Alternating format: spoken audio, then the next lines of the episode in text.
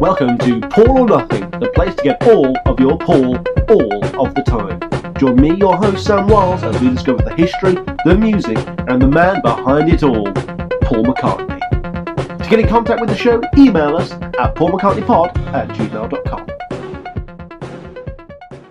Hello, hello, hello, and welcome to another bonus episode of Paul or Nothing, the place to get all of your Paul all of the time. Yes, I am, of course, your host, Sam Wiles, and today we are indeed back for one of our many, many, many side series on this show. Here we are specifically honouring the holy grail of unreleased McCartney projects, the fabled Hot Hits and Cold Cuts compilation album, which was originally conceived to gather and collate all of the disparate tracks that Paul McCartney hadn't really put out onto a proper album before at that point. And with that album in mind, we have been eschewing regular album reviews to instead go through every single B side, single, bonus track, deleted track, and lost song along the way. Oh, it's wonderful to be doing this little side series again. It's been quite a while actually since we did the last one. And thanks to the chronology of this series, we are still deep in Wings territory, which is fine by me, of course. And I must say, rather oddly, uh, probably more so than any other of these Cold Cuts episodes that we have done, these songs are songs that I've actually been listening to repeatedly in my spare time. I've actually come across quite a few tracks because of this episode and the research therein. Uh, songs that I've really grown quite an affection for, and and they'll rank amongst some of my favourite obscure McCartney oddities. They really will. And I'm really excited to talk about some of these because this is an area of the discography, well, the unreleased discography and uh, semi-released discography, should we say, that I'm really not familiar with. There were there were many many tracks that were introduced to me for the first time here. Of course, that is part of the process of this Paul or Nothing show. As many of you, I'm sure, know, this is a show that isn't a completionist experience. We are going through and discovering these songs together. And in this case, with this episode, I am literally discovering some of these songs with you. I'm sure many of you out there know most of these, but hey, maybe there's one or two on this episode that you haven't come across. And maybe we've both learned something new. Uh, something I didn't intend to do when I set out to do this particular episode. You know, I'd like, I like to kind of block things off when I'm planning all future episodes and stuff. But it seems today that, uh, without my knowledge, today's episode is going to be a very Americana centric episode of this podcast. You know me, folks, on this podcast, I'm a shameless Anglophile, and I know I've previously bemoaned how Macca had, at a certain point in his career, become more focused on songs that were either recorded in America or were based on experiences in America and about America. And whilst that complaint is semi jesting, it is still an interesting shift in McCartney's career. This desire to once again break the States and perhaps to indulge in its musics and maybe even pander to its audience somewhat, maybe to maybe get a feel of the country before, you know, launching on the Wings over America tour perhaps we all know McCartney is able to absorb and reappropriate and regurgitate any musical style that he is able to get his grubby little mitts on, and it's going to be interesting to see how he reinterprets America for its own ears. I mean, we're not going to get the full cultural gamut of all 50 fabulous states here. Quickly, we're going to see that you know exactly where the band were hanging out and what Wings were experiencing. In spite of that, though, I must say this is a deceptively interesting and enjoyable little cluster of songs that will, for better or worse, display Wings' raw songwriting talent. No prizes for guessing who had the best songs here, but you will have to wait to find out who's second place here because it is hashtag shocking. Before I start this episode, I just want to take a moment to thank each and every one of you out there who is supporting this show in your own way, even if you're just listening to this and, you, and you've and you've downloaded, you've done more than I could ever possibly imagine. Really, a few years ago when I started this. Uh, we also have a couple of new Patreon supporters who have joined us. You know, I, I absolutely cannot believe I'm saying that. Absolute huge shout out to Anastasia and Tony. Your support is infinitely welcomed, and I am indebted for you for helping support this poxy little podcast of mine. And Another Patreon supported episode will be coming out very soon. Actually, our Hey Grandude review. Uh, That'll just be a little, a little quick bonus one. It shan't take too long to record that one, I don't think. And if there are any of you out there right now listening, you know, wondering, considering maybe supporting the show, maybe you really like what I've been doing with the show here, maybe you really liked our interview with Brantley Gutierrez recent, recently, maybe you want to help support something that you love for the new year. And if every one of you donated just $1 a month, then that would be more than enough for me to do this show full time. So if you want to be just like Tony and you want to help support the show, if you want to help keep the lights running, help me upgrade the equipment, keep it ad free, then check out the links down below for, for our Patreon page, which is www.patreon.com slash McCartneyPod. I'm always looking for new ways to use the Patreon funds to help better the show. So if you have any ideas or if you just want to get in contact with the show in a more intimate fashion, then please drop me an email at paulmccartneypod at gmail.com. And as always, let me know your Paul McCartney stories, no matter how inane, benign, or erroneous. I always like to read out your emails as well on the show as well. Haven't got any today, so we'll just press right on. Contact us via Twitter for more of an everyday update kind of thing. Get to see what I post up there. It's all McCartney there all the time. As usual, I get to do a lot of polls up there. I always love to see what songs you vote for as well. Find us on Facebook and YouTube simply by typing in Paul McCartney Podcast or Paul or Nothing. Please leave us a five star review on iTunes or Podomatic or on whatever format you are using. Where I had a couple of new reviews in the other day actually. Both were three stars. Like, oh my god, three stars! And both people they did give sound points about the show. You know, sometimes I am a bit stream of consciousy and rambly, and I do drop a lot of f bombs and stuff. And I'm not the Paul McCartney completionist who knows everything about him, but you know, that really was the point from the beginning. This is a journey about, you know, discovering Paul McCartney's discography, and maybe at the end of it, it might be more well rounded and well read. But hey, that's what makes this show different. Uh, if you like this show, if you do agree with my statements there, then please drop us a five star review and help tip the balance, as it were. Obviously, for those two out there who were not completely pleased with the show, uh, thank you so much for listening. And hey, maybe you'll like some of the content we've got lined up for you in 2020. And lastly, of course, you can check out our sister blog, which is www.paulmccartneypod.wordpress.com, where you can find all sorts of bonus content and articles based around Paul and the show. And that is all of the housekeeping done. Moving on to the episode proper now.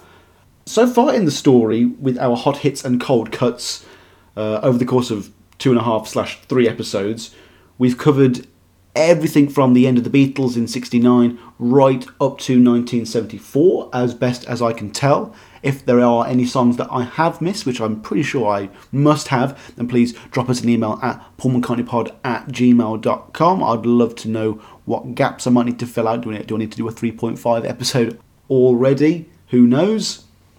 But yeah, after a lot of research and much confused searching, I have a bunch more songs for us here today. Some songs you will have definitely heard of, some songs you'll have probably heard of, and maybe even a couple you haven't. We find ourselves with Wings in this period during the research, rehearsal, and recording to the follow up uh, uh, smash hit that was Band on the Run. This is an incredibly interesting period for the band because right now they're actually at a genuine point of success, incredible, genuine success. The world is their oyster at this point. And yet, they're going to gain two drummers, lose another one, as well as in- introduce a brand new lead guitarist. As I mentioned, Paul knew he was about to crack the States once again, and part of the hype train logically would be him recording some material there. Not only is this perfect marketing, but it also seems to be a recreation of the fantastic change of setting method that Paul would use to inspire himself and the band during albums, during recording sessions for Band on the Run, London Town, Tug of War, and others. Obviously, Paul or Nothing is mostly an album review show. We've been going through album by album, and now this is our chance for us to go back and look at every single track we missed along the way. Starting in 1974 with Zoo Gang. So, first up on this episode, we have a song that, had I actually been born a couple of decades earlier, I'm sure I actually probably would have known it rather well, as this is a song by Wings that was broadcast onto thousands of British TV sets, probably more often than any of their actual individual music videos. This is Zoo Gang.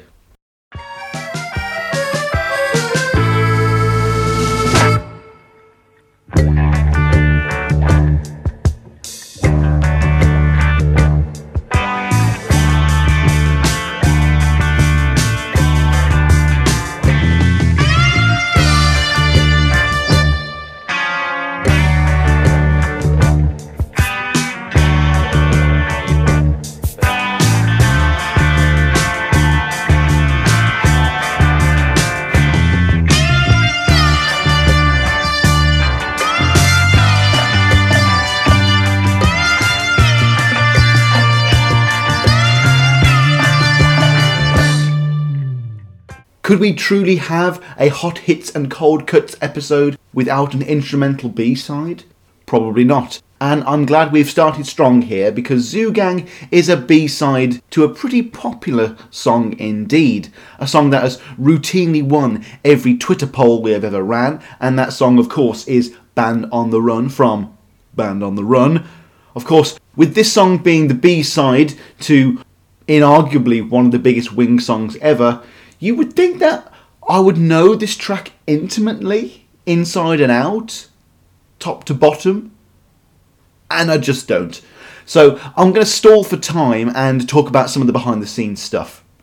So yeah, unbeknownst to me, Wings actually somehow were either commissioned to write a song for a British TV show drama, or that a British TV show drama was shopping around for a track and Wings simply gave them something that they had lying around.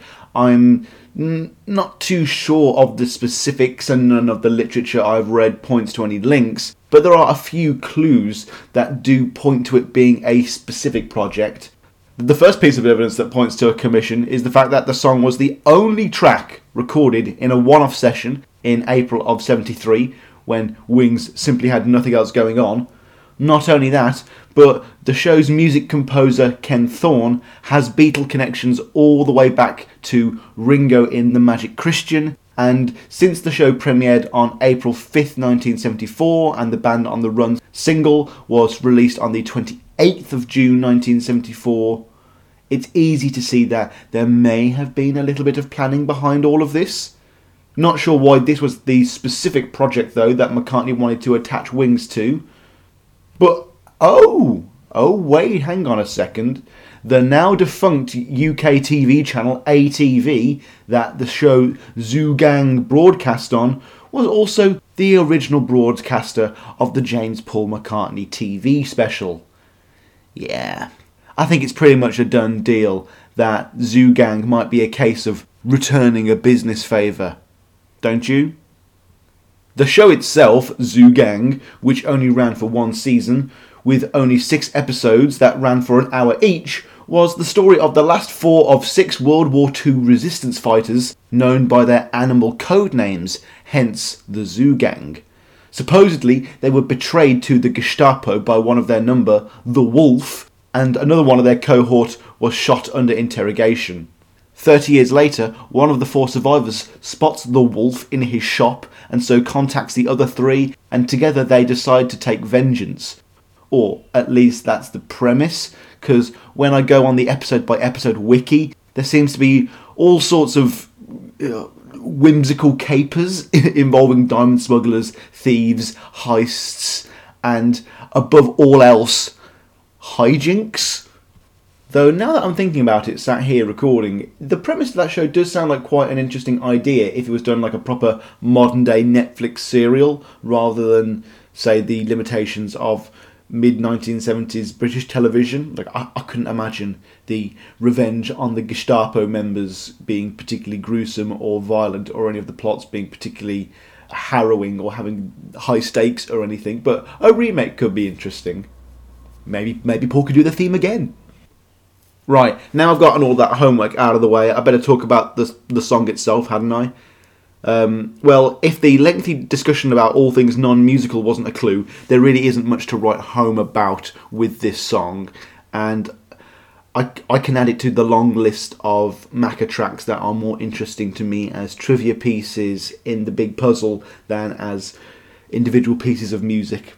Compositionally and in terms of its instrumentation, the track does feel very 1974 Wings in that regard. Uh, you know, there's a lot of moog. Uh, it's very guitar focused as well. I'm, I'm, i was quite surprised to uh, hear how much of the actual theme was just two guitars, Paul and Danny, kind of just riffing together. But the main standout, of course, is that wickedly wild wailing moog that just comes screeching in, you know. It's all cool, it's all fun. It's a texture and an environment that I do not mind being in, like a lot of McCartney instrumentals, but my gosh, this does feel like McCartney 1, where we're just wasting time and wallowing and not being focused on anything in particular. And that really doesn't help with my feeling of this song being inconsequential and a, a complete throwaway. Like, we're going to get a whole load of instrumentals from Wings throughout their run, but for me, in all honesty, it isn't until we get to the final Back to the Egg incarnation of the band when till we get the uh, the stronger instrumental stuff, probably be, because of the inclusion of Laurence Juber and Steve Holley. And here with Zoo Gang, as fun as it is, it is just meandering, isn't it? You know, Paul has one idea, he kind of plays it out and stretches it out and gets the blood out of the stone for all of its worth, and then bish bash bosh, he's out of the studio, it's done, he's got his theme. It's not a classic, and I don't see many people writing in decrying a lukewarm take on this one. That's not to say the song is totally without charms and without musicality. Of course, it's still Paul, Denny, and the rest of the quote unquote zoo gang still working on the song. And you know me, folks, I enjoy a kitsch, corny, dorky Paul McCartney song as much as the next guy. And I would be lying if I said that I hadn't added this song to my own personal Paul McCartney playlist. But for me, it's definitely more airing towards one of those so bad it's good kind of listens. Junior's Farm? Next up is a song for me that, if you've been listening to this show for a while, you may be expecting me to come down quite hard on and rip to shreds, as it were. But alas, again, as many of you I'm sure are aware of, Sometimes all a Paul McCartney song needs is a little time for you to finally enjoy it, and that song today is Junior's Farm. Let's go, let's go, let go,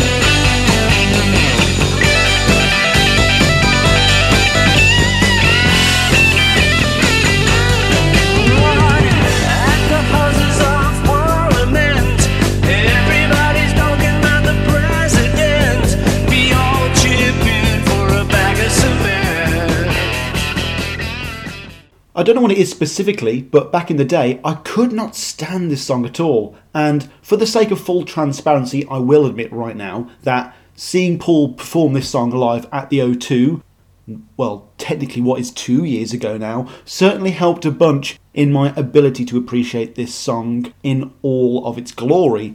Here and now, though, the more I think about it, the more I struggle to understand what there wasn't to like about this very palatable, radio friendly Wings rocker. The resentment actually goes oddly rather far back. I remember not really enjoying this song when I first heard it on my dad's vinyl copy of Wings Greatest. I remember not being a fan of this track when I used to go through my dad's first generation iPod in my younger teen years. And having come to know Wings as well as I do now, my frame of reference is much more refined and I can now thoroughly enjoy it on every level. Not only as one of Jimmy McCulloch's obvious highlights, but one of the band's best singles in general. This song went to number 3 in the US and number 16 here in the UK. Junior's Farm was actually the last thing Paul would release under the Apple label after the dissolution of the final Beatles contracts later that year. Personally, I like to think that it's rather fitting that the song being released at the time of Beatle based stress once again calls for Paul to be taken to the country, to be taken away from society. very much in the manner that he did in the actual Beatles breakup with his tactical retreat to Scotland. But I digress. The song was recorded as part of the Nashville sessions. Therefore, since these sessions took place during Wings' extended American holiday, aka just a little bit before Venus and Mars, uh, that means this song was likely the first thing that Jimmy ever recorded with Wings, and yet, despite this newness, Paul, perhaps in a bid to give this whole being in a band thing a proper go that the second time around, actually gives Jimmy a name drop. Take Me Jimmy, which is an introduction that is on the nose as it is phenomenally cool, and this is right before Jimmy leaps into a wild, memorable, and very unwings esque solo. It's a fantastic moment in the band's history, and all I can say is that it's a good thing he didn't do the same with the drummer, as drummer Geoff Britton on this track would be out of the band before the Venus and Mars sessions would even officially begin. The tone of the song, as in the literal tuning of the instruments, I mean, really makes it stand out uh, amongst everything else that Wings was doing at this time and in the whole canon, really. And it highlights just how casual and experimental the Nashville sessions were. It's not a proper album session at Abbey Road, so fuck it, let's do Wings' heaviest guitar number to date. You know, having been working with these crisp, overproduced McCartney guitar licks on Band on the Run, we are now almost returning to that messy, grungy sound of the Wings Over Europe tour this song's quote unquote heaviness, you know, in context of Wings, probably came out from the fact that this was just a single session with a unique recording setup without their usual instruments. And I couldn't imagine Paul steering the band with this kind of direction for a whole album. But it's another interesting snippet in the what if Wings were more of a rock oriented alternative timeline dimension. What does attract me about this song, though, is that it highlights both Wings' ability to pick up and play pretty much anywhere, but also that the band are just so creative and they're able to keep up with McCartney's true breadth of genre. But yeah, this is Jimmy's song, isn't it? Even though he never wrote it, I can see more Wings fans recalling this one a lot quicker than his actual track Medicine Jar, though. But if I'm wrong, please let me know on our Twitter, which is at McCartneyPod. Of course, being a Jimmy's song, this song is going to be a rocker, arguably the hardest and features the heaviest drone in all of the Wings discography. And it's a wonderful rejuvenation moment for the band. You know, we've got newer, younger, cooler members. We're coming out post polished band on the run with this thudding bass and an arrangement that is fundamentally guitar focused that lavishly culminates in this this swampy ass dirty rocker. I don't think anyone saw it coming, and for once I both love the whole concept and execution of the track together. It stuck excellently. Like, I'm not saying it should totally have gone to number one or anything, but in terms of doing something new and different, this is Wings doing it right. At the end of the last year, I was speaking with Ken Michaels about McCartney's use of nonsense language in his lyricism and when it works and when it doesn't. And here we run into the same issue. And I'll say now what I said then. You know, with Paul, he can do nonsense as long as the song backing it up is good. And here, the tune, the vocal melody, the guitar sound, the hard rock element of it all together is just so well done. And the beat is so genuinely enticingly head bashy and thrashy and jumpy aroundy, especially for a band like Wings, that you really don't mind that he's singing essentially about nothing. You know, you really can bring any sort of meaning and interpretation to these lyrics if you particularly want to. You know, what is Junior's Farm? What does Junior's Farm mean to you? Is this a song about escape? Or is this a song about the holiday spirit, you know, getting away from everything like the band were doing at the time? or you can just see it as Monkberry Moon Delight as done by the Jimmy McCulloch era Wings. All in all, not one of the most complicated of rock and rollers, but in terms of diversifying the greatest hits of Wings, this is a worthwhile addition to the canon, and I'm so glad that I have gotten over my silly little unknown issues with this track. I look forward to it anytime I pop on Wings Greatest now, and of course, anytime. And I especially look forward to hearing it anytime I go back and revisit that London gig where I saw McCartney. Take me, Jimmy! Sally G! Flipping the disc over now, very literally, for the next song on our list, and we have the B side to Junior's Farm. This B side is the epitome of one of my biggest Paul McCartney pet peeves, and that is Paul writing songs oh so specifically and obviously for the American market. This is Sally G. Why do you wanna do the things you do to me? You're my Sally, Sally G. You took the part that was the heart of me, Sally G.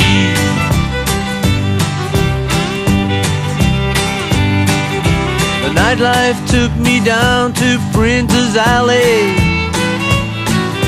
where Sally sang a song behind the bar. No prizes for guessing this one, but Sally G was also recorded during the Nashville sessions in 1974, and never has Paul sounded so darn Nashville in his whole darn life. Like, we know Paul McCartney loves country music, the Beatles loved country music, especially Ringo uh, on the records. So naturally, Wings are going to do something similar at some point.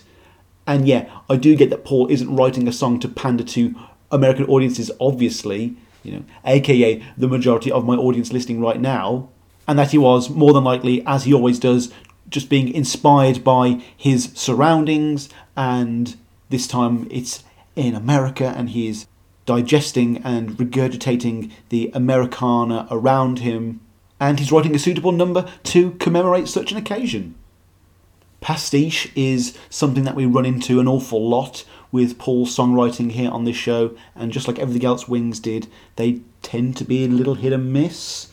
Here, I can honestly say that it's a miss but only because my own feelings towards this particular genre of music it's going to be a very subjective one here everyone you know i didn't grow up with it so it holds no charm or nostalgia for me particularly and fundamentally the problem with this song is that it it sounds like paul and the gang trying to really be someone else that they're not rather than him putting his own spin on a classic formula that we are going to see later on in this episode Rather annoyingly, this was the only other song from this session that really saw any light of day, and the release of Junior's Farm, Sally G, stands out as a very unique Wings release that showcases the band's ability to spontaneously come up with the goods when the occasion calls for it. However, these two songs were not the only ones the band experimented with in Tennessee. Send Me the Heart on to our next song, and what could be worse for me than a cod country song performed by Wings and written by Paul McCartney? Well, it can only be a cod country song performed by Wings and written by Denny Laine. This is Send Me the Heart.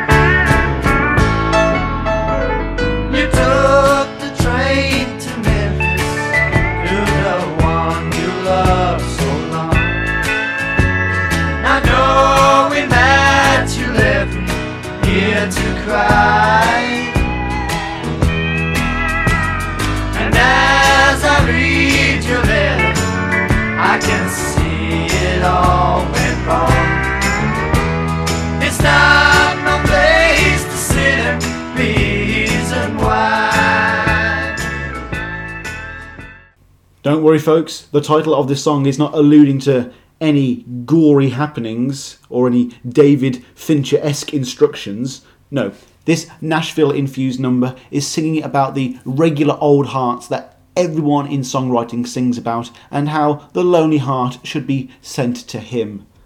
Yeah, this is going to be another one of those Denny Laine songs where you can smell the Paul McCartney influence all over it.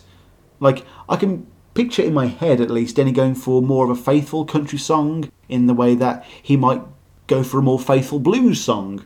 And then the silly love song stuff just gets piled on top of it and it doesn't feel like him, which gives it very little life, and you can understand why it wasn't used in any way, shape, or form. I mean, it's painfully unmemorable. Even having just listened to it now before recording this, I can barely recall it. Like, even if I wasn't comparing it to something equally banal, like Sally G, I'd be still more than comfortable pointing this one out as a turd. Obviously, Sally G was the song that was chosen to be the B side. Obviously, there was going to be a choice between this one and that one. Even if Sally G didn't exist, I wouldn't be surprised if this number just wouldn't have stayed shelved regardless. That being said, if there ever was a time that the band were choosing between two American country songs, you know Denny Laine was just never going to stand a chance. Uh, which is a shame, really, because when we compare this to his cold cuts from the Red Rose Speedway era, this song does, in some way, show notable improvement. Um, I find it hard to describe this kind of music genuinely because it, it all sounds so goddamn samey to me. Or at least this particular style of country music.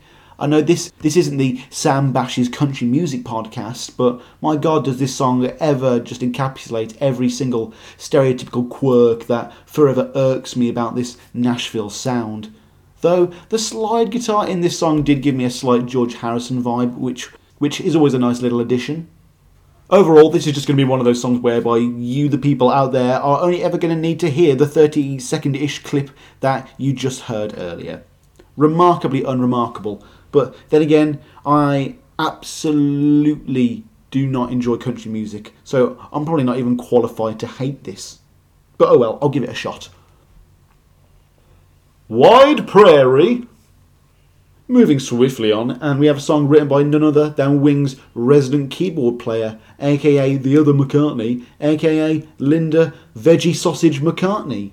And for those of you who heard our Bruce McMouse episode or any of our Red Rose Speedway content, you will know that I am a huge Seaside Woman fan. So I was genuinely coming into this one with high hopes. This is Wide Prairie. Was born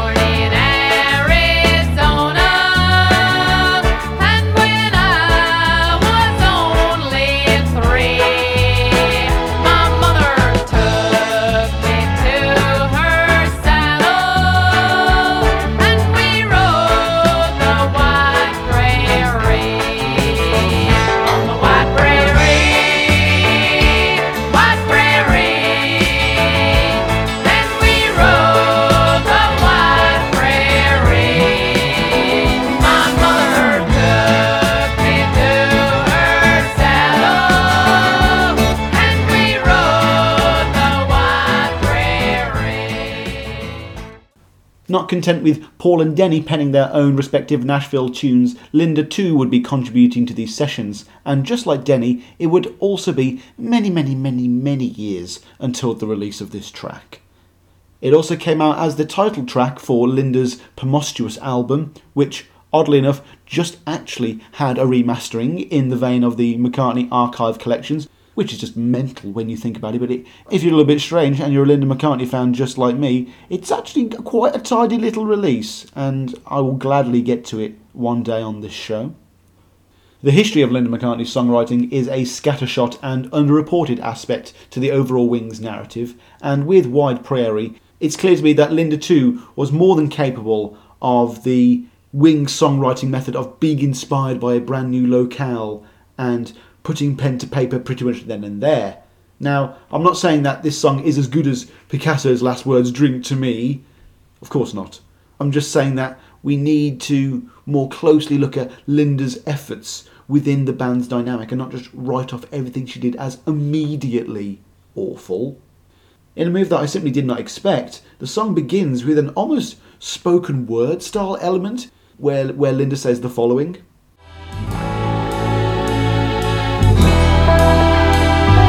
Was in Paris waiting for a flight when this guy came up to me and said, You got a light?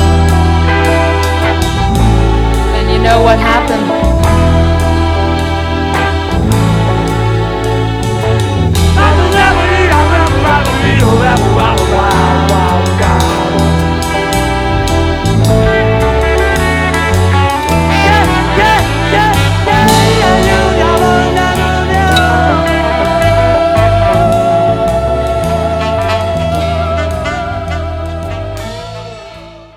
This little deviation from the rest of the song, which is a fairly standard affair, really holds my attention the most and reminds me somewhat of Paul's experimental wizardry on tracks from Press to Play, like Talk More Talk, in a way that I wish the song had really spent much more time on this oddball use of spoken word elements.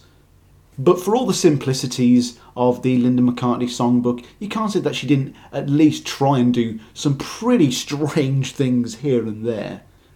Rather like Seaside Woman, the song is about a particular person in a particular environment that Linda herself has a particular affinity for. In her songs, there is you, you know usually a place, a weather, a feeling. It's all rather rudimentary, but she does at least to attempt to stir the senses to make a connection and to be about something, quote unquote. And I always appreciate the attempt, whether she succeeds or not. Whilst I feel Linda does try to write songs her husband wouldn't, she is still inundated with the fact that her main musical guide, muse, and teacher is Paul McCartney. So you can spot the moments where maybe he has either lent a helping hand or had a direct influence. But that's part of the charm, and it's almost to be expected by this point now, there's no way around it. Though I think the key difference here is that Seaside Woman is an interesting sound, whereas this unfortunately is just awkwardly middle of the road. Again, no points for guessing why Paula and the gang didn't rush this one out as the B side to Junior's Farm or anything. The song is what it is, and for all of its charms and quirks, it is still pretty uninteresting even within the Linda McCartney canon. And just like the last track, it ultimately fails to do anything memorable at all past the spoken word stuff. Like, you know me, as contrarian as I am, I'd love to say that this is an, an amazing song, but I just can't. It's a little bit rubbish. Of course, Elephant in the Room, yeah, her voice is still a voice. And no matter how clever Mad Professor McCartney is, there's just no way for production mastery to cover up her awful singing. The thing is, folks, and I hate to have to say this, the only way by which Linda McCartney's voice is palatable is either when it's had some sort of manipulation or it's part of a very strong vocal harmony or she's singing a song that's really, really suited for her vocal limitations. And whilst this song is quite simple, you know, even speaking as a guy who is completely tone deaf in his singing, she just doesn't pull it off, unfortunately. You know, like with Seaside Woman, you had those double tracked, highly warbled, warped vocals that are clearly the results of many, many takes, and and Wide Prairie, with its much simpler, stripped back production, has no way to hide anything, and it, it, it, it just cannot boast any intricacies that might fill in any cracks. It's just you and Linda, for better or worse. A lot of this is obviously going to be down to the fact that the Nashville sessions just weren't long enough or conducted in a familiar enough place to allow for a more sophisticated sound to be applied to this song. Though it is strange that when they went back to this track that they didn't give it a little more zhuzh and pizzazz maybe. You know me. I want to rep Linda as much as possible. We've done a whole episode on this show where we champion Linda. You know, go back and check that out. The top reasons why Linda McCartney doesn't suck. I want to give this song a good shout out, but I, I'm not going to. I'm just not. Also, one last thing about this song I can't be the only person that's been calling it Wild Prairie for the longest of time. I really can't, right? Let's Love our next song, clearly recorded in, Macca's living room, has such an obviously obvious Paul McCartney sound to it that, had I no previous context, I would honestly struggle to place it where in his career it exactly came from at all. This is Let's Love.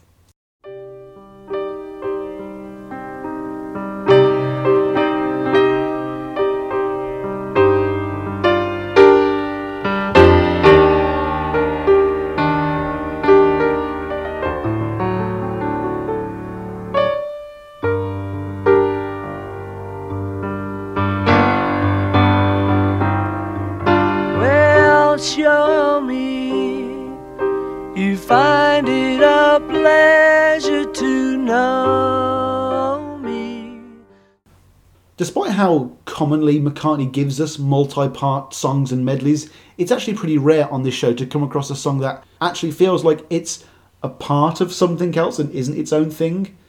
But no, this is an official listing on the Venus and Mars Archive Collection bonus disc, and therefore it does warrant its own entry on this episode, but barely, because there is nothing here for me. And I know we mentioned how songs like Teddy Boy feel unfinished, but Let's Love is the definition of an unfinished tune. Like, it, it's actually kind of hard to review because I'm not sure if this home recording is a snippet of an idea that was going to be expanded. Uh, would some things have come back in a refrain? Uh, would a new chorus be added? I don't know. And since it's only like two minutes long, it, it teases you with thinking it has more to offer, but then it, it just kind of cuts out and you're like, oh, ok- okay, I, I guess it's over, which leads to a very unsatisfying experience indeed. So it, has to be unfinished. You can totally picture Macca twiddling away on this one in the studio between takes in his tireless way. But like so many of those ditties, there clearly wasn't anything worth building upon. And again, you can you can understand why this wasn't picked up for any sort of proper recording. Maybe Kanye West will do something with it in a little song fragment three years from now. Who knows? Oh I know, Sam, but maybe this song might offer some new insight into McCartney's songwriting. No, no, it's not. You're gonna have to look somewhere else because this track just meanders through incredibly familiar McCartney piano themes and movements. Like me, you may never have heard this particular track before, but you've certainly heard McCartney bash the keys in a similar way and waffle on about love previously and better before. It all feels like incidental McCartney elevator music with lyrics.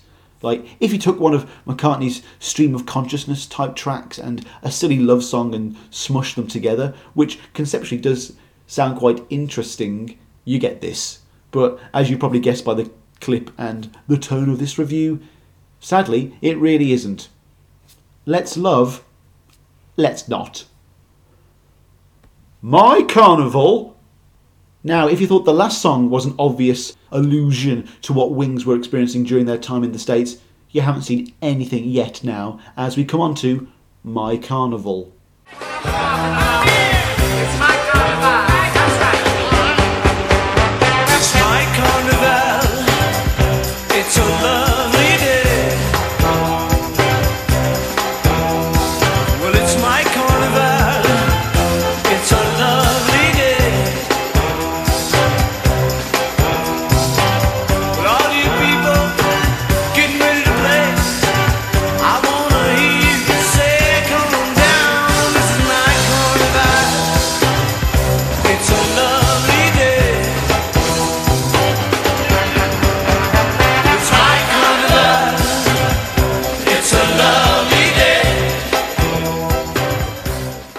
This is yet another song that is proving that my in depth knowledge of the Venus and Mars period really might not have been as in depth as I thought and might need a tune up because, again, I was pretty unfamiliar with this song. Though I must admit, the moment that I first played this tune, I was overjoyed with how silly and slightly naff the whole thing was. Again, a lot of you surely know I'm rather partial to a little bit of dorky McCartney, and My Carnival is just that. It's just so unabashedly full of joy and whimsy. It has some great pronunciation of the word carnival from Paul, which is just wonderful to hear. The instrumentation, while simple, is thoroughly effective for generating that joyful atmosphere. And the idea that this faux Wings New Orleans track features the lyrics, It's a lovely day, is as funny to me as it is enjoyable even if I wanted to be mean in this situation, there are cases like this where I, I wonder how hard I can really be on a track that Paul willingly shelved like this for 10 years. As the story goes, McCartney recorded this track in the States, not part of Wings' group holiday. We are now moving on to the official Venus and Mars sessions. And whilst I have warmed to Treat Her Gently, Lonely Old People of late, I would gladly have had this song at the end of Venus and Mars instead of the useless Crossroads theme. What a waste of disc space! What a waste of disc space that was. So then, after 10 years of no inclusion on any release, McCartney slaps My Carnival on the B side to his latest movie tie in single, Spies Like Us, for the 1985 Chevy Chase Dan Aykroyd film of the same name. Now, as it turns out, I've recently just bought a 12 inch disc of Spies Like Us slash My Carnival, and until now I had no cause to play it. And whilst it's safe for you listeners out there to rightfully assume that the three versions of Spies Like Us on that 12 inch do indeed remain unplayed, I have actually given my Carnival a spin on my record player, and what I discovered is not only do I still enjoy that track, but you actually get, with that 12 inch, you actually get a, a version of the track that is called the Party Mix, and it's a good two minutes longer than the four minute single release. Now, it would be fun to assume that maybe the chaos simply gets madder for two minutes and builds to an even bigger crescendo.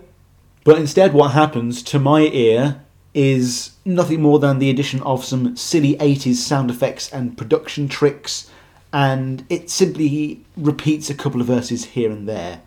Like, it's fun to have, but the bonus bits are just intrusively annoying, and I'm not going to play them because I simply want to keep this review largely positive.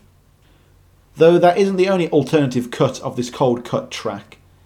No, supposedly we have a demo cut for My Carnival, and if you listen to the Wings Venus and Mars Archive edition, you will hear a track titled Take Me Down to New Orleans, and then in brackets, My Carnival. Now, I thought I was going to have to do a whole extra segment based on this song. I was like, oh god, I've got to write a whole nother blooming review. But once you hear the basic 12 bar beat that McCartney and the band were playing in a moment, you will clearly be able to hear the bones of My Carnival taking shape and you'll be able to almost hear the evolution of the songwriting process happen. Let's just hear a clip of Take Me Down to New Orleans brackets My Carnival. When I get to New Orleans, gonna do my thing. Yes, I get to New Orleans, gonna do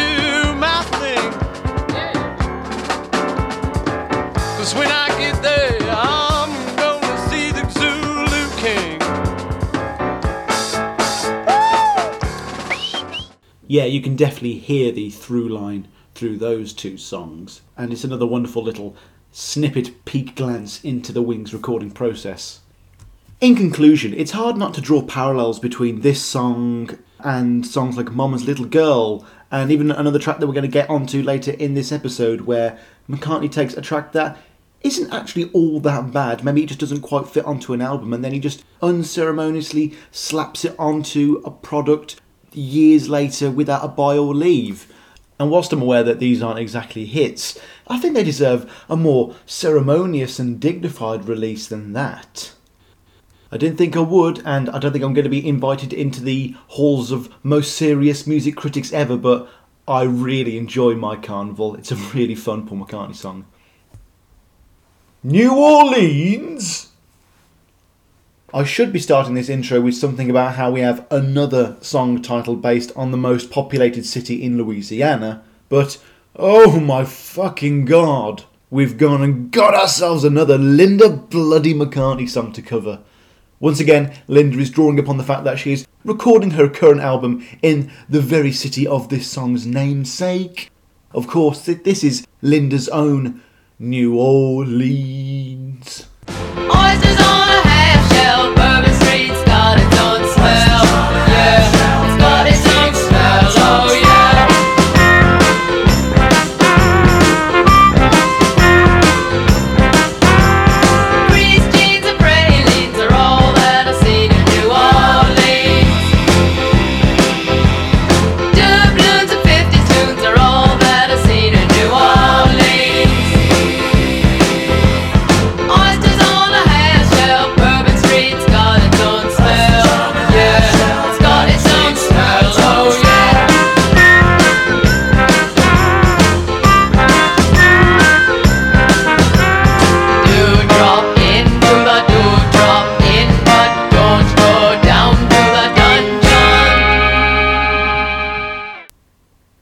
After the first run through of this song, I was panicking that I was going to end up invalidating all of my attempts to say nice things about Wide Prairie, but it didn't take me long before my love of all things lame wings, a la Cook of the House, started to kick in, and in all seriousness, folks, I can truthfully declare that I rather like New Orleans.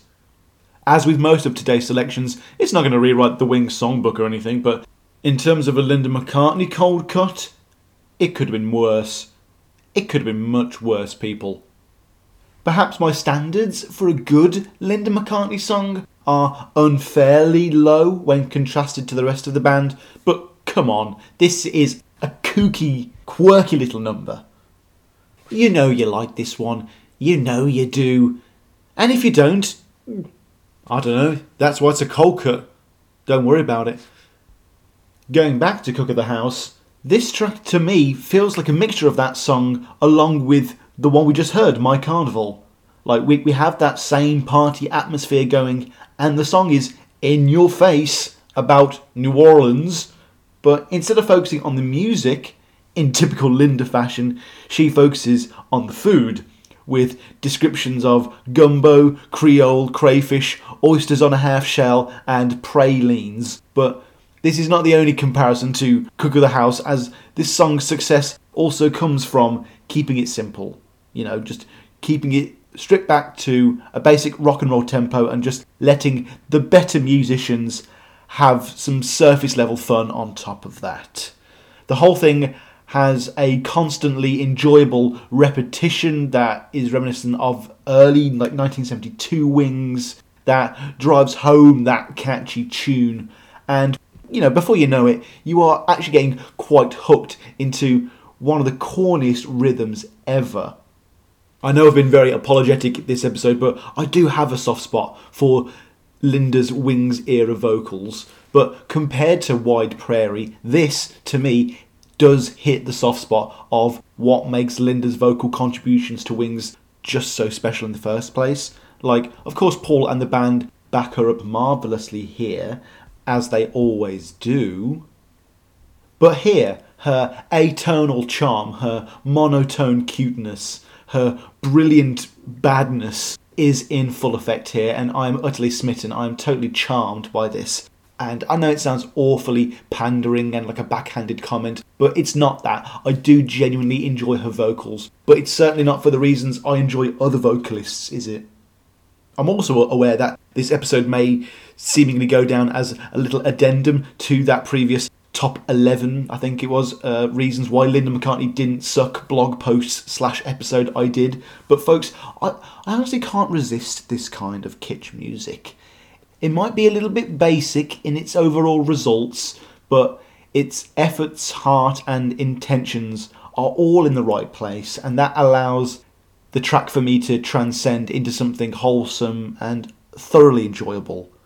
Like many other tracks on this episode, this song I have gladly added to my ever growing personal McCartney playlist, and by golly gee, do I ever enjoy singing along to it because, hey folks, I'm a terrible singer too, and I can sound good singing this track. Babyface! Moving right on, and we have another obscure song whose title rather aptly describes McCartney's appearance in the 1960s. This is Babyface. We'll get the chords right this time. Hop! Oh, baby face, you've got the cutest little baby face. There's not another who can take your place. Oh, baby face, my poor heart is jumping. You sure have started something, baby face. I'm up in heaven when I'm in your firm embrace. I didn't need a shove, I just went and fell in love your pretty little baby. Talk about a little baby, pretty, pretty little baby face. Babyface, you just don't know, know how I, I love you so, so. Yes, this was always going to be one of those adorably whimsical little McCartney throwaways that I was always going to enjoy the moment I heard it. Make no mistake here, folks, like oh so many cold cuts, do not expect anything earth shattering in terms of the Paul McCartney songwriting canon. But if you want a bit of pure McCartney vaudeville showmanship entertainment, and that's your thing, then look no further because this is one of those tracks that is just unbearably charming. Like, this song totally sells McCartney as an entertainer. You just instantly know why people enjoy his shtick and why it works. In the very best possible way, this song reminds me of other gooey saccharine tracks like Honey Pie and You Gave Me the Answer. Once again, we have another track that shows McCartney still trying to crack this American New Orleans songwriting formula. And whilst we wouldn't hear much of this sound directly on Venus and Mars, bar listen to what the man said, it's still interesting to see that McCartney had to put in so much work and genuine effort in order to get the effortless, well polished sound that that song ultimately sports. Like many of the cold cuts from these sessions, we have the party atmosphere. It's just party, party, party. You know, when Wings are in America, there's just confetti falling for days. You know, it was around their knees by the time they were finished in the studio. It's all jovial, it's all light-hearted in that classic McCartney way, but with this particular experiment, we have much more of a leaning into the McCartneyisms, and the sound mixes in more of a classical show tune big band feel. Like Paul McCartney is using the New Orleans band to do this kind of music, and there are certain New Orleans flourishes reminiscent of a lot of the other cold cuts in this episode. But the scales are definitely tipping more towards the McCartney sound here, and the outcome is just as wonderfully classically corny as you could hope for. For eagle eyed fans of the Wings documentary One Hand Clapping, which we really should get around to reviewing on this show sometime soon. But yeah, there's a great little clip that you can find on YouTube where Paul is doing this song and he's mugging his face for the camera and he briefly mucks up the chords in the in the cutest little way possible. It's all great footage. And whilst the footage in the documentary is just Paul playing on the piano, you do hear the full backing track that you just heard on that clip there, which isn't anything new for the documentary one hand clapping there there is a lot of that there's quite famously a really good alternate take of 1985 which i'm a massive fan of as well. And like that alternative cut of 1985 this whole song really is a bit of an easter egg in itself because one hand clapping was the only way you could actually hear this track kind of legally until the venus and mars archive edition in 2014 unless you were one of those plucky little bootleggers. Again, it's stuff like this, whilst being rather trivial, does make me glad that I live in the Spotify age where I can just listen to Babyface or New Orleans whenever I fucking want to. It's beautiful. I never normally get to say this on this show, but at 1 minutes and 30 seconds, Babyface is woefully short for me, and I m- and I would have much preferred for Paul to have expanded this one and to be a little bit more indulgent. Like the one time, Paul, that you aren't indulgent, it's a song that I really quite enjoy. It's exactly my kind of bonus track slash outtake slash cold cut slash hot hit in this in the sense that I love it, but I totally get why it never saw the light of day. Again, you gave me the answer was the pinnacle, the zenith, the apotheosis of his granny writing at that time. Of course, that's the one that was going to make it onto the album. But hey, if there was an alternative universe where an extended version of Babyface ended up as the B side to Junior's Farm, then I really wouldn't see that as a bad thing at all. Yep, I'm not going to call this one a guilty pleasure, folks. There are no guilty pleasures on this show. I just really like this kind of bulb. Again, as I've said multiple times before, this is just one of those many, many, many varied aspects of Paul's songwriting palette that I just have that just does something for me. You know, it it fills a particular groove for me. I love this kind of stuff. Yeah, Babyface. There's only 90 seconds of it, but I love every single one of them. Proud Mum slash Proud Mum reprise. And we come on to our next track slash tracks now, and these are well, I think the first on this podcast whereby apparently we have a song that was commissioned for a television advertisement slash commercial for a popular UK bread company. Yeah, okay. This is Proud Mum, as well as the Proud Mum reprise.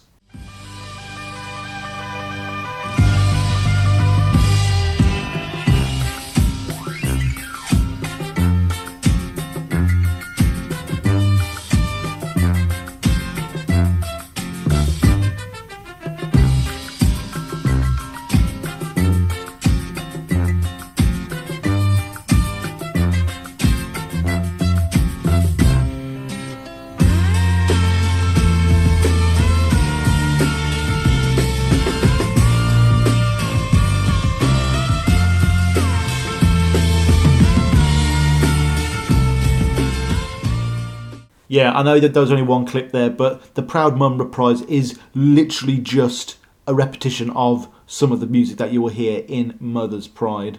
I'm not even sure how it's a reprise, really. I'm not sure in what way there was going to be some sort of concept album about Mother's Pride bread, perhaps, but the original Hot Hits and Cold Cuts album did feature both Proud Mum and Proud Mum reprise as two separate songs, but we're, not we're not going to do that here.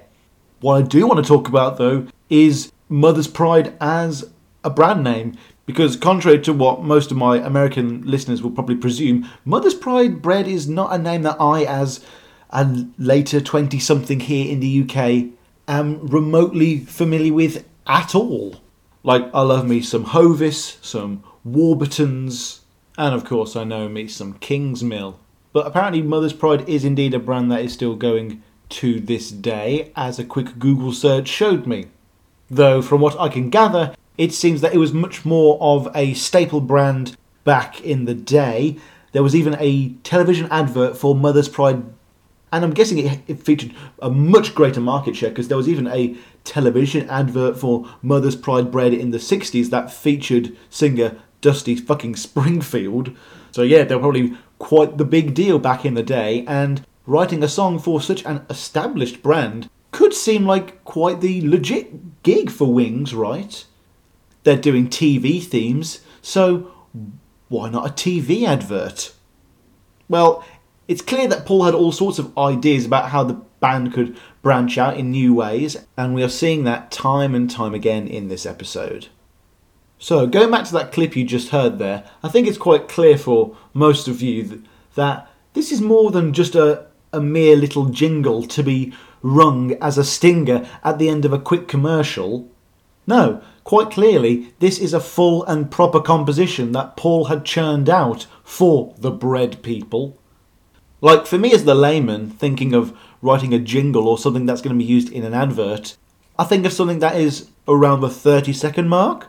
And whilst Paul potentially could have written a piece from which the Mother's Pride people could have culled their own select 30 second clip, the fact that this song was recorded during the Venus and Mars sessions leads me to believe that this was, again, simply an off-cut or jam session that was put to tape, and Paul either heard about this Mother's Pride gig or they came to him, and he just gave them a track that he had lying around that he knew wasn't going to go on the final album.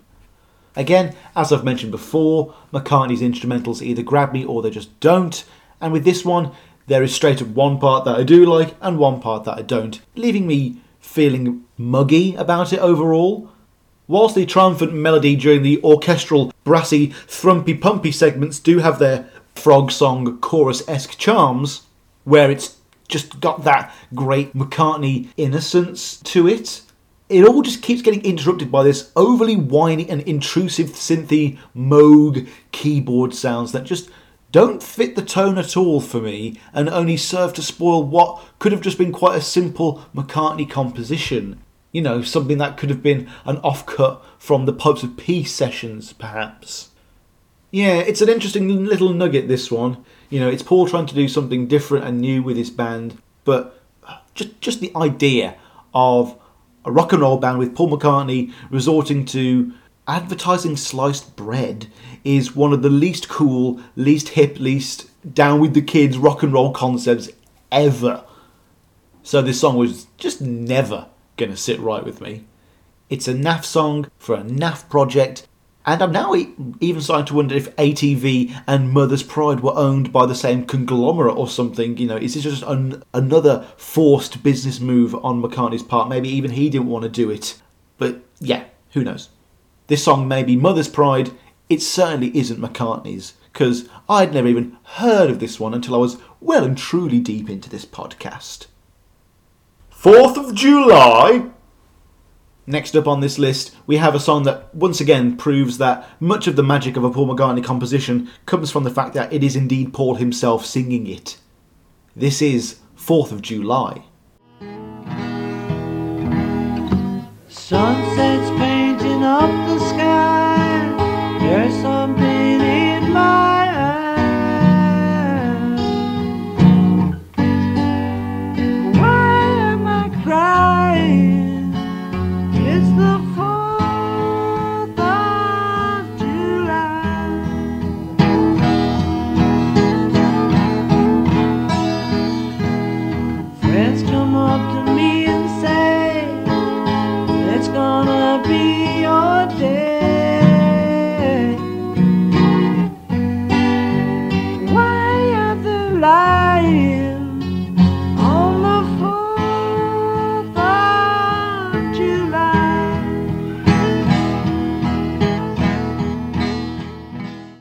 This is another song that I really hadn't heard all that much about prior to this episode. It was just one of those many titles that you see on that list of unreleased McCartney material.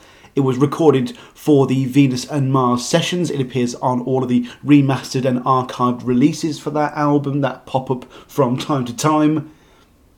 Again, it was probably inspired by Paul's trip to America of that year, and for those of you who do not hail from the States, well, the 4th of July is America's Independence Day, a holiday which celebrates the Yanks breaking away from the glory of the British Empire and establishing themselves as an independent nation that we know and mostly love today. Another of my favourite subgenre of McCartney cold cuts is the home demo, and this time it's of the acoustic guitar variety. And what we get is a very tender little number. It sounds cliche, but you genuinely get something a little more pure McCartney with these home recordings because it's him before he's able to overindulge in the post production, and you get to see the raw song for what it is. In terms of this episode, 4th of July is a well deserved change of pace from country tunes, so maybe I'm a little more lenient here. But again, this is another song that I genuinely could have seen going onto Venus and Mars, or maybe even Wings at the Speed of Sound. Gosh, this episode really is churning out a lot of songs that are of better quality than a lot of the album tracks that are going to be on subsequent albums, so this is very strange, folks. I wouldn't exactly put this song at the end of the album, but again, totally beats out Crossroads theme. Though since Paul absolutely smashed it with Love in Song, which may still be low key my favourite song from that album, uh, and, and since it is such a well realised acoustic track, he was never going to include this number on the final album. He, he rarely ever doubles up like that unless it is a double album.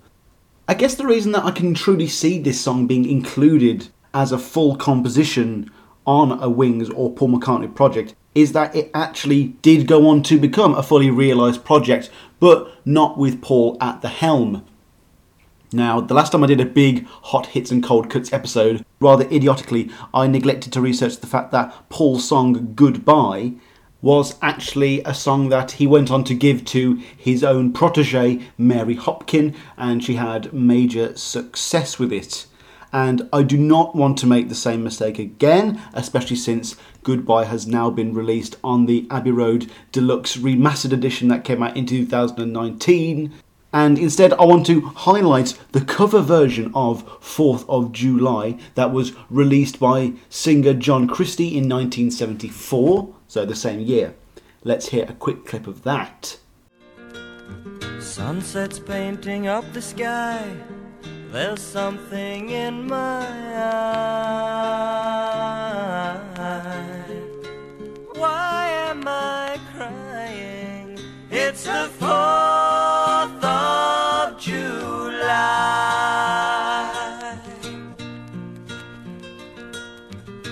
Friends come up to me and say, It's gonna be your day.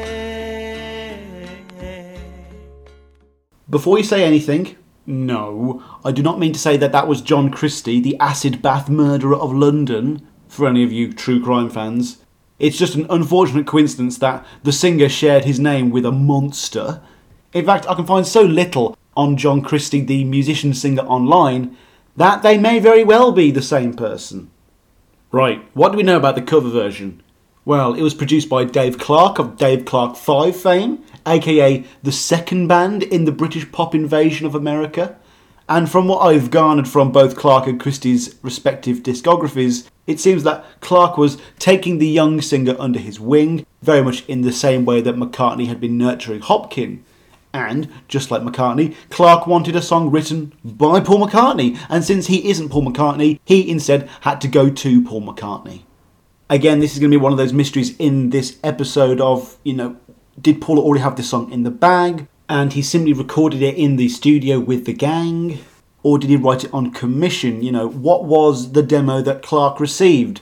Well, according to the bootleg Macca album titled Momax Hidden Tracks Volume 4, there is apparently a 20 second snippet of this track that was originally part of the James Paul McCartney TV special, which was in mid 1973.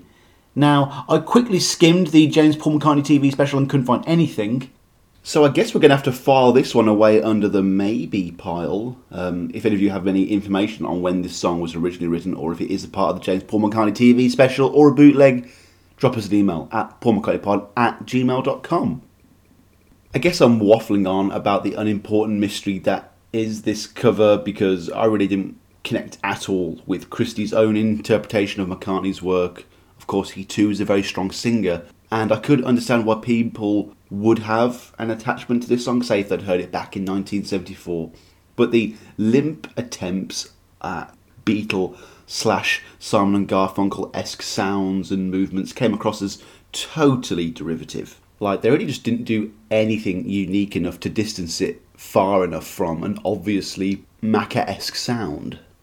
The Paul McCartney version of 4th of July, however, is an incredibly warm and delicate little home recording that really did show the potential that this song could have actually been something at least by Paul McCartney, maybe even not by Wings, but Paul definitely could have slapped this on a B side in 17 years or something.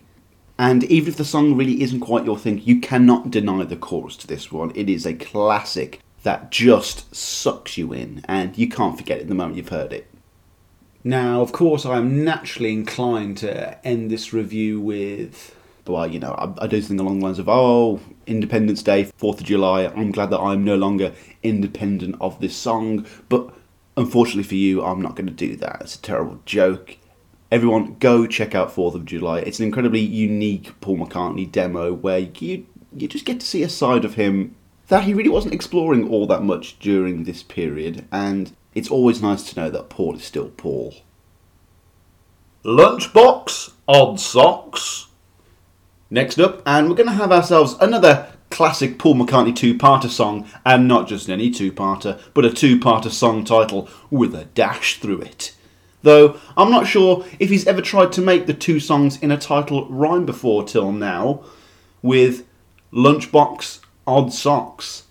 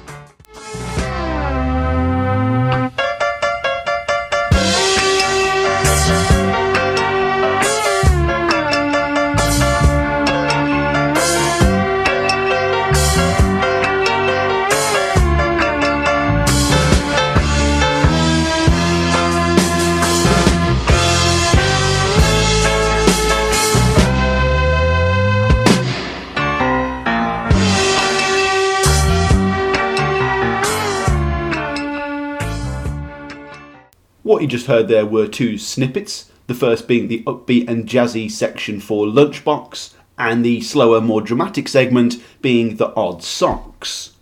Right from the get go, I'm going to say that I am more of a Lunchbox kind of guy. than an Odd Socks one.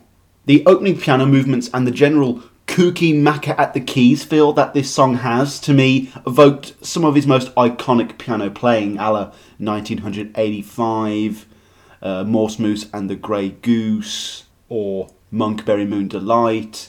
Because by God, is that opening piano riff, that lick, just so catchy. It really is killer. Paul just manages to worm his way into your ear instantaneously with that one. Like, you can tell that Paul is just really having some fun with this one. I have no idea why there are so many instrumentals on today's episode, though, and why there were so many instrumentals during this period, because unfortunately, the only instrumental that does appear on Venus and Mars, as you can probably tell by my rants about it on this episode, is a very, very bad one indeed.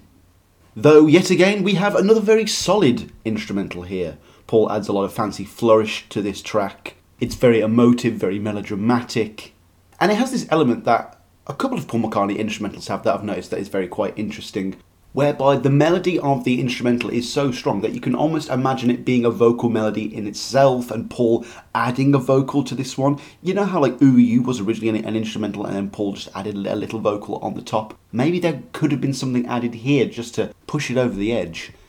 Though when I do talk about all these positives, I am 98% talking about the lunchbox stuff because rather like Cage, we bottle out of a patently more cheerful and upbeat opening segment before going into what boils down to a song that is not as good. I've probably bored you to death with mentioning this on this episode, but this is another song that's been added to my McCartney playlist. But do not think I do not skip to the next song after 1 minute and 20 seconds into this track every damn time. And that's not to say that Odd Sock stuff is bad, it's just there's no meat to it. It just feels very, very meek indeed. And I do feel bad harping on about it.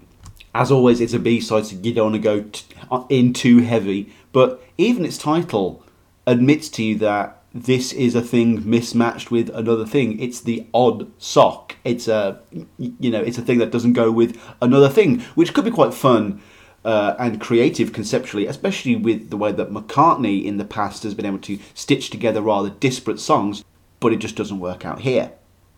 There's also a bit of guilt I have attached to bashing the sessions a lot in this episode because I think we've seen across a lot of these cold cuts a clear progression towards Linda having a more expanded role within the band. Like there's just lots of Moog and a lot of keyboards, and it seems like it's Linda playing it because it's clearly not Paul playing it. But at the risk of simply asking the keyboard to sit this one out and wait their turn, if the song doesn't need keyboards, then don't use them. And maybe the odd sock stuff needs it more than the lunchbox segment. But when you finally compare the amount of synthy stuff that's on the final Venus and Mars and how much has been on today's episode, you can kind of see who's being cold. Clearly, there was some sort of sound or effect or even like a medley that the, ba- the band were working towards for this album. Like the evidence is here in the cold cuts. And whilst I can't even tell if they achieved it, the strength of Venus and Mars speaks for itself. And something had to have worked for it to have stuck the landing the way it did.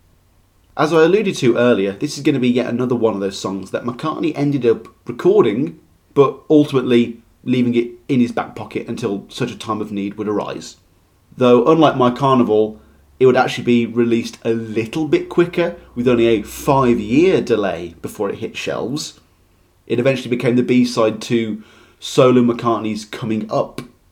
Well, one of the B sides, as strangely enough, Coming Up featured both Coming Up live in Scotland and Lunchbox Odd Socks as the B side, or shall I say B sides.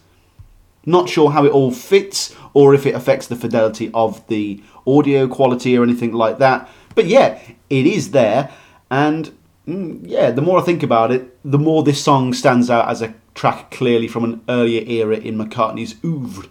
Like, even though it is a bit mad Professor McCartney in spots, it really doesn't sound anything like Coming Up and doesn't really fit into McCartney 2 sessions either. And if it doesn't sound like the A side, and there's already a perfectly good B side, then why is it even on this particular release at all? Don't get me wrong, I'm glad it was released and we got to hear it before an archive release, but did McCartney really feel that now was the, the, the prime time for the world to be introduced to Lunchbox Odd Socks? Or maybe even was it a case of Paul, maybe even the record label, not wanting to put out what is essentially the same song on both sides of the disc and Paul grabbed this track from his drawer and away we went. But even if that's the case, then why did they leave Coming Up Live in Scotland on the release? Especially since that was such a massive success in the States. Oh, I, d- I don't know. Rather wonderfully, like so many songs on this episode, this is another track that I honestly wouldn't have minded seeing on Venus and Mars. The other selections are probably a little bit stronger. And I know this one's a little bit too long to truly re- replace Crossroads, but then you could just, for my sake, lop off the lesser Odd Socks segment and we have a fun little one minute McCartney piano lick to close out the album. We've already had one piano awesome lick that was only teased at the end of Rock Show at the start of the album, so this would certainly balance things out and help make up for that. So, very much in the vein of Babyface and My Carnival, I've once again been treated to an off-cut Paul McCartney song that is just so sweet and silly and lame and charming and delightful that I have just become immediately smitten with it. I had no chance. This is another one of those cold cuts that I've added to that everyday McCartney playlist that I mentioned earlier, and I've already cycled to work to the sound of this track more times than I can remember. Even if I did have to slow down slightly to skip past the odd socks segment. Walking through the park with Eloise. Now, to cap this episode off, we're going to discuss the other single that was garnered from the aforementioned Nashville sessions and released back in 74, though not under the name or branding that you would first expect. This is Walking Through the Park with Eloise by the Country Hams.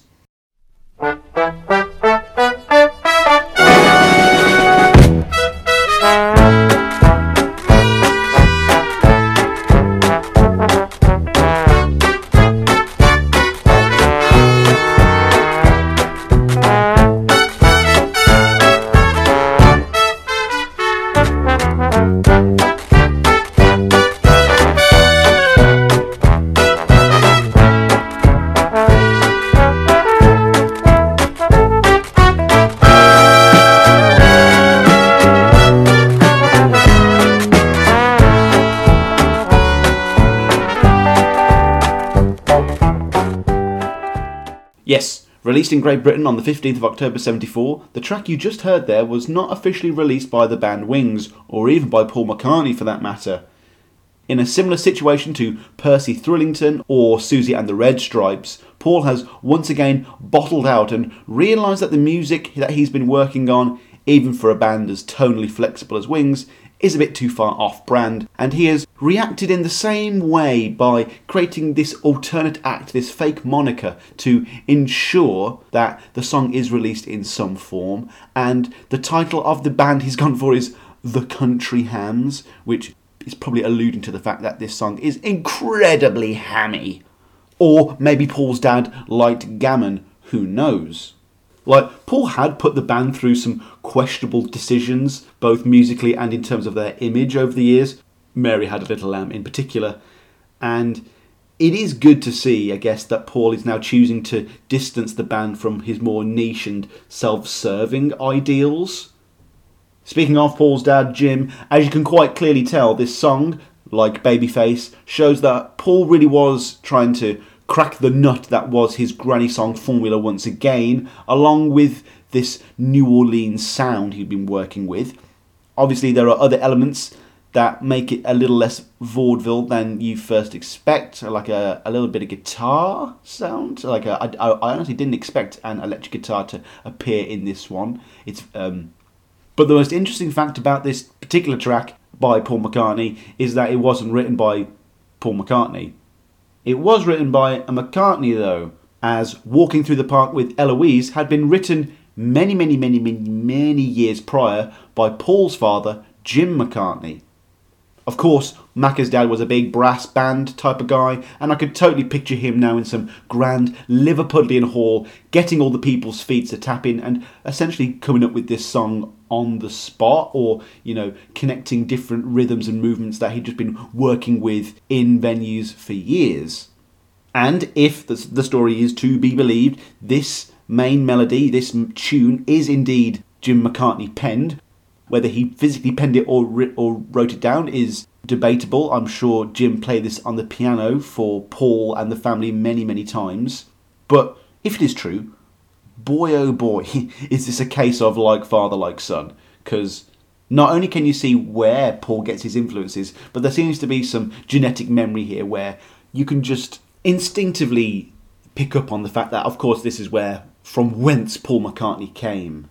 You know why he can just do this shit at will. Now, when Paul spoke of his father's quote unquote songwriting skills, he recalled this little interaction. I said to my dad, Do you know you wrote that song? He said, I didn't write it, I made it up. I said, I know what you mean, but we call that writing these days, Dad. Now, I know I've been a little harsh on Paul in the past when I've been questioning his judgment on whether or not to go to his father's funeral to go and launch the Wings Over America tour, but I would be most certainly wrong to accuse Paul of having anything other than a wonderful relationship with his father. And the fact that Macca had already recorded When I'm 64 for his father seven years prior shows that he had an immense affection for him. Paul has written many songs that are shout outs to his influences over the years, and it only makes sense that his dad be included in that roster. And, as a guy who lost his own father about a year ago, I can only see the warmth and love in such an act. And when you find out that Paul arranged with the BBC that this recording would first be aired on his dad's birthday, then it, off, it just becomes difficult to hold back the tears, really, because that's just magical, that's beautiful. I couldn't find anything on Jim's actual comments on the song and the arrangement and how maybe Paul composed it, but nevertheless, I am sure he loved it. I mean, why wouldn't you? But yeah, okay, conceptually, I am down with this song. We all know that.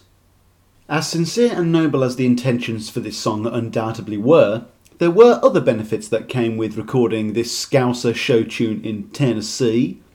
Paul's main man whilst he was in Nashville, Buddy Killen, was able to make the recording of this track a little extra special for Paul by getting two of his idols in for the session. These gentlemen were both founding members of the Nashville Sound, and they went by the names Chet Atkins, aka Mr. Guitar, on, you guessed it, the guitar, and American Hall of Fame pianist Floyd Cramer, you guessed it, on the piano. You can also hear famed session musician Buddy Thompson on banjo and rhythm guitar. The horns and the arrangements were all conducted by a man named Tony Dorsey, through which Buddy Killen had been using for his own R&B sessions. As a result of this recording, though, Tony Dorsey would go on to become Paul's arranger for all of the Wings tours, presumably working very closely with the likes of Howie Casey. Ever the instrumentalist, Paul, in addition to playing bass, did exactly what I would do if I was going to be working with a kind of country western band, and he plays the old scratchy scratch washboard. Good stuff. Now, you're probably all wondering where the familiar Wings names fit into this musical arrangement. Well, that's where things do get fucking weird. Neither Jimmy, Denny, or Linda participated on this track in any way, but Wings' runt of the litter barely counts as a member, and drummer Geoff Britton does indeed play the drums on Walking Through the Park with Eloise. Yeah, I know, right? This reminds me of Paul using Laurence Juber for one of Ringo Starr's albums. Oh well, at least it's still another notch in Geoff Britton's bedpost. What are my actual thoughts on this track though? Do I indeed like this one? Uh, kinda. Usually, reviews like this with me will mention my love of granny songs, and whilst this is definitely in that category, I do struggle to enjoy this one past the concept stage. Like I don't, I don't go out of my way to listen to this one. And whilst it warms my soul to know that Paul did his dad's song, it doesn't mean his dad's song is anything to write home about, does it? You can imagine this song being smack bang in the middle of any number of black and white montages of New York or London, or as the opening theme to a Gene Kelly picture. And of course, that is the point. Paul is trying to recreate a very faithful song from the roaring 20s, 30s, and 40s here. But did Paul have to stick so faithfully to the original source material that he had to work with here? Like there was no attempt to update this song for a modern audience, as it were. This isn't going to be the McCartney 2 version of Walking Through the Park with Eloise. No, this is a throwback 100%. But if you manage to actually get a recording of Jim McCartney doing this in the back of some pub somewhere back in the 50s and played it against this track now, especially with Paul's ear, I don't doubt that they would be remarkably similar. Though, like I said earlier, I do doubt that there was rhythm guitar in the original composition. Look, is it great that Paul did a tribute to his dad by recording one of his songs? Yes. Is it interesting that there's such a through line between father and son musically? Yes. Does that mean it's a good song and I'm going to go back and listen to it? No. And finally, was Paul right to not release this under the Wings label? Of course he was! Especially when you see the sleeve for the single. Oh, it's such an eyesore. But yeah, I'm not going to be walking through the park with Eloise anytime soon. Bridge on the River Suite. And for our last song today, folks, we cap things off with the flip side to Walking Through the Park with Eloise by the Country Hams, aka Wings, aka Jim McCartney, with a track that exists for no greater reason than all of these amazing artists just happened to be in the same room at the same time and they all had a few minutes left to jam. This is Bridge on the River Suite.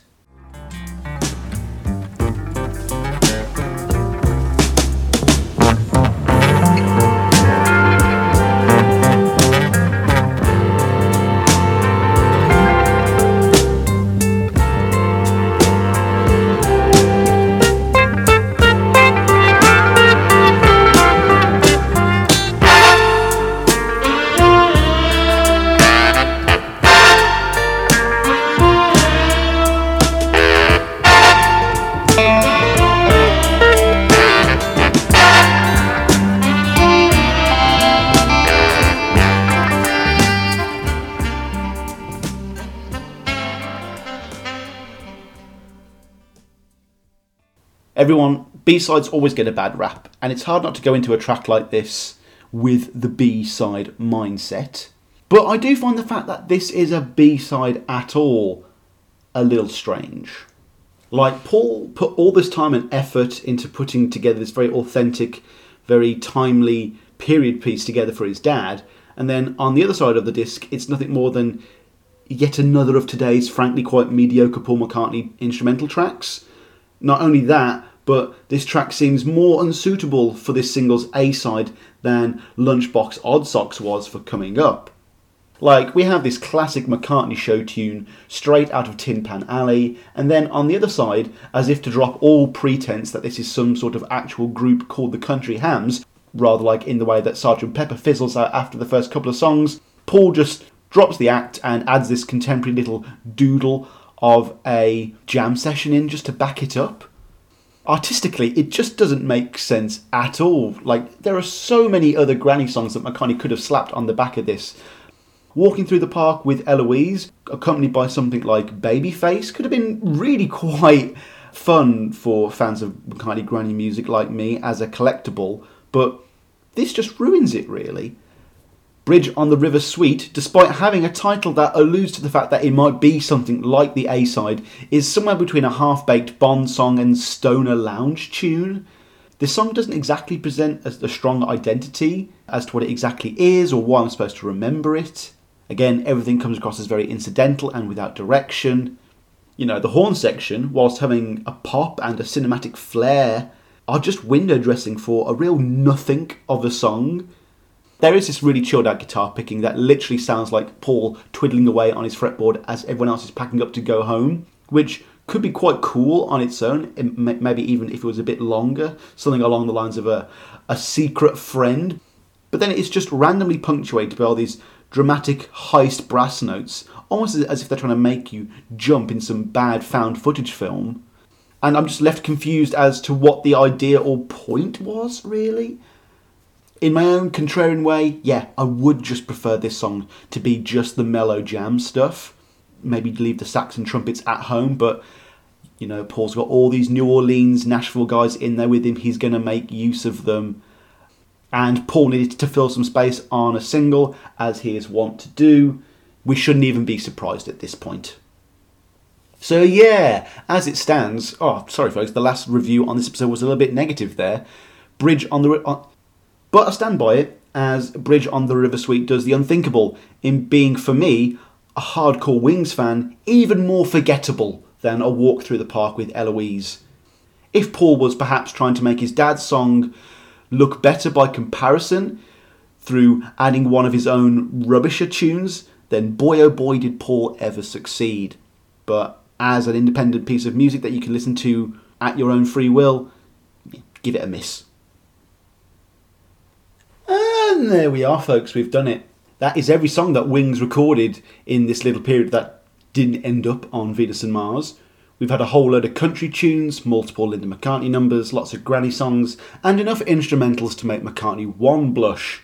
All of these songs were recorded in the older US of A, and whilst Paul and the gang may not have delved as deep into the culture as we might have hoped, what we did get was a whole fried chicken bucket load of songs that accurately reflect Wings' ever mercurial nature and desire to do something different from album to album.